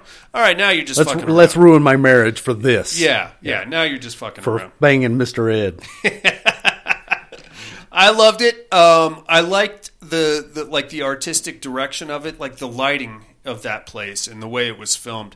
Um, I thought it was filmed great. yeah, and for Franco being, I don't think he was a first time director, but he's still making his way as a director. I thought it looked really good. Yeah, it did. Yeah, man. Uh, check that shit out, inmates, if you haven't already. Jason, do you have something for immersion therapy? Sure do. All right, good. Because I was about to panic. I'm forcing your hand. Please do, because whenever I pick one, it's dog shit. Go the, ahead. The Hunt. The Hunt. Okay. A movie I have been begging you to watch You for a very long time. so I figured this is finally my way. Let's have it, buddy. What uh, what's what device is it streaming on? I what don't service? know. Okay. we didn't. We didn't really. You didn't tell me there was a prerequisite. We didn't really uh, put any effort into this particular show. Let's see what we can find about the hunt. All right. Yes, I've only been asking you for the better part of a year and a half to watch it. It's true. it. Uh, starring Betty Gilpin, Hilary Swank, and some other people. uh, looks like you can watch this one for free on something called Freebie? Amazon Freevee. 2.8 stars, Jason Harrell. Wow. I hear you, Slaughterhouse Rock. Oh, no, it got 6.5 actually. Okay, jeez. And you can make fun of Slaughterhouse Rock all you want, sir. Uh, most people have probably seen it already. You're the only one that's slipping. I am going to watch it. Looks like The Hunt is on Amazon Prime, my good friend. I, So check that shit out, inmates. We will do the same and compare notes next week. And Jason is going to make fun of me for not having seen it sooner. God damn it. Uh, in the meantime, I think it's time to uh, educate me. I think so.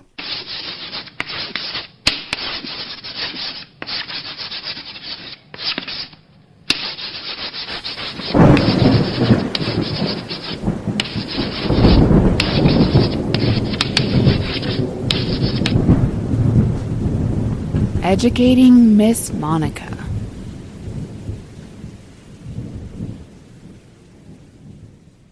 First, my clues from last week.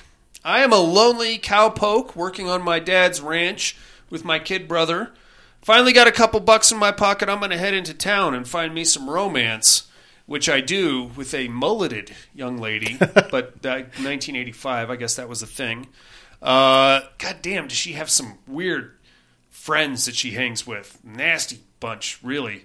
Um, really made a mess in that old watering hole too.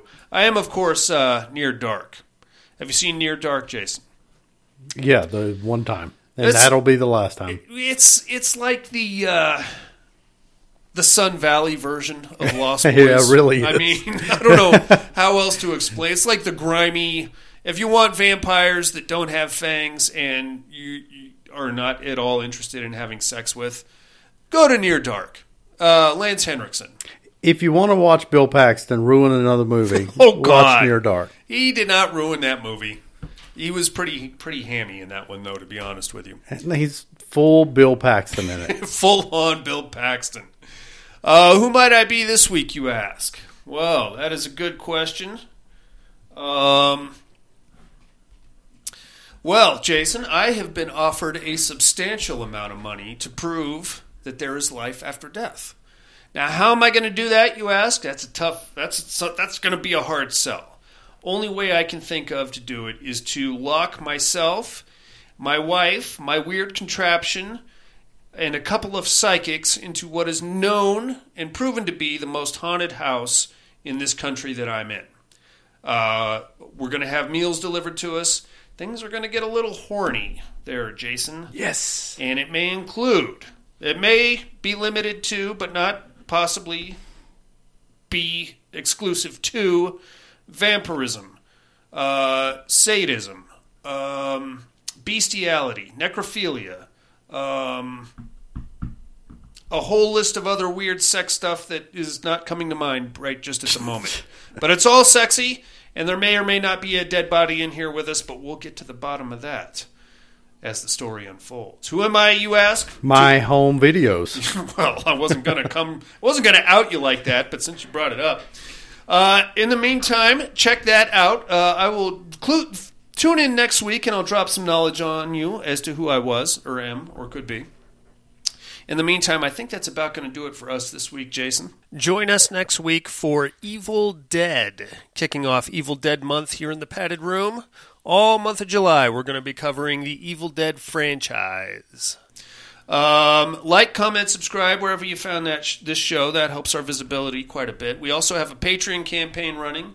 I believe September is up for grabs. Five dollar donation gets you control of that month, a padded room travel mug, a padded room T-shirt, and as much hardcore pornography as I can fit into a package and legally send to you. Um, and that's about it. You got anything else on the week, big guy? Uh, I have a question for you. Okay. If we can stretch this out for a minute. Absolutely. I really want to have a quick conversation about Sure. what how many movies does it take to qualify as a franchise? Horror franchise. I would say four. Four. Yes. And the reason I say that is because you can have a horror movie, add another one, you've got a sequel. Sure. Add another one, you've got a trilogy. After that, I feel like you are in franchise territory. So you wouldn't have considered, let's say, uh, Nightmare on Elm Street a franchise by part three? Not nec- no, especially not that one. And the reason why I say that is because part one is so far, part two, I should say, is so far removed from part one. Okay. It's almost a completely different. It has nothing to do with any. It Oh. just happens to feature Freddy Krueger. Okay, so then let's go by that argument. Let's go Scream. Okay, Since the formula is damn near identical, one, two, and three. that's a franchise. It's by three. Oh, you say, oh, okay. Uh, no, if they had ended it at three, I would still call it a trilogy, because that for some reason the trilogy in horror is like some kind of it's it's like a formula into itself. Now, if they had ended it at three, say they killed Sidney Prescott off in three, or killed everybody off for that matter, completely closed the book, then it would be a trilogy and then they made another one after that. It would have to be so far removed from the original trilogy that you would beg some. It would beg some serious questions as to whether or not it was part of the franchise per se. Yes, I did air quotes I around franchise. Uh, Gremlins. One and two. Was I would I wouldn't call that a franchise. Really? Yeah. Wow. Uh, I mean, so it's it, my argument is that it's two. okay. Uh, I was just curious because uh, it seems like most people lean towards three. Um, you're the first I've heard to say four. Yeah. So I was just curious on your to get your D's hot take. Woo! That's a hot take. Is that a new segment? D's hot take. So, but the reason I bring up the trilogy is because I think a lot of filmmakers will make that first movie with the idea of a trilogy already in mind.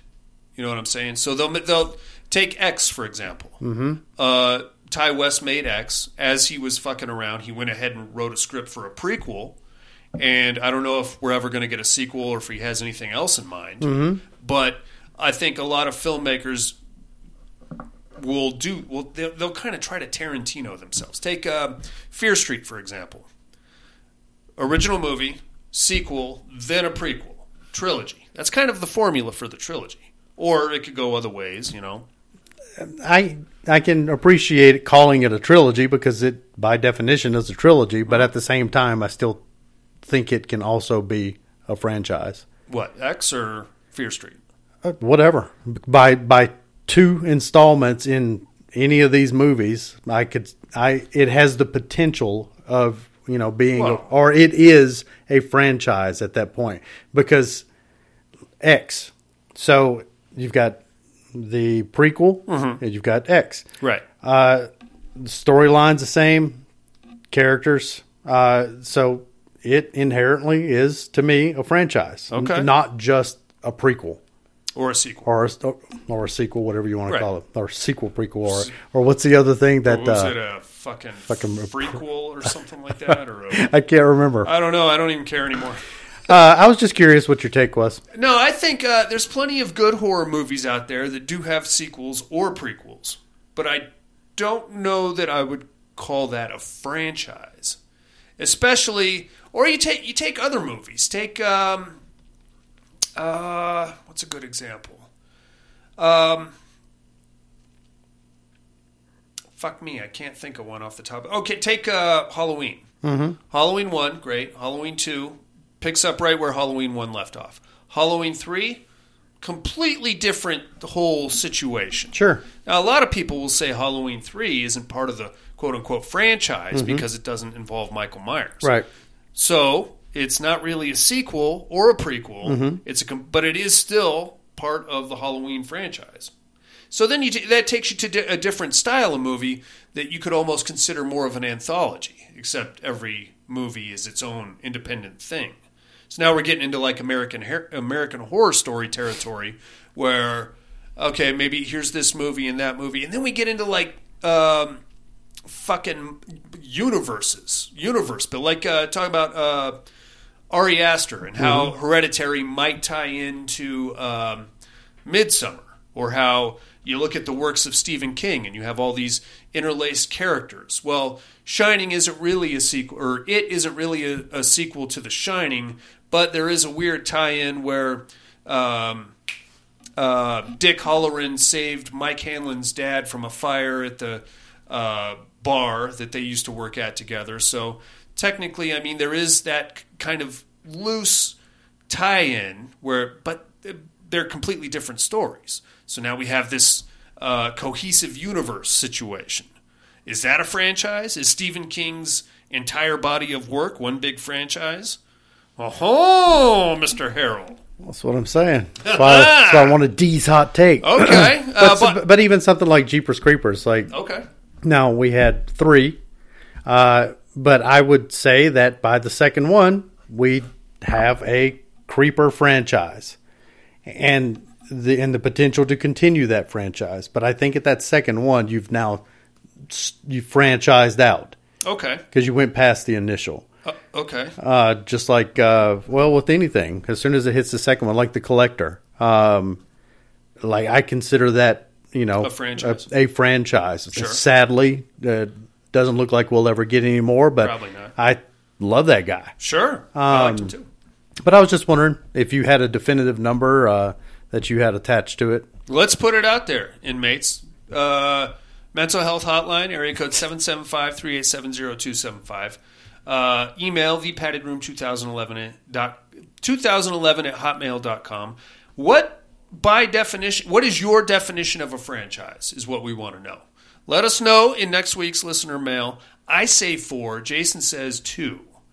Um, I'm curious to what your wife thinks. Or is she just going to call you a faggot? and tell you to? I think she, I think she thinks three. Three. I'm into it. I can see that. All right, inmates. Four. Franchise or not franchise. Um, sequels, prequels, frequel, uh, Requels. requels. I There think we it go. was, is what it was. Um, Funko toys. Um, hard rock zombies. Uh, weird mental illnesses that could be passed from mother to daughter, or cults that could be. I guess the cult could possibly be hereditary too. I don't know. And the Padded Room podcast. I'm afraid visiting hours are over. Bye, everybody.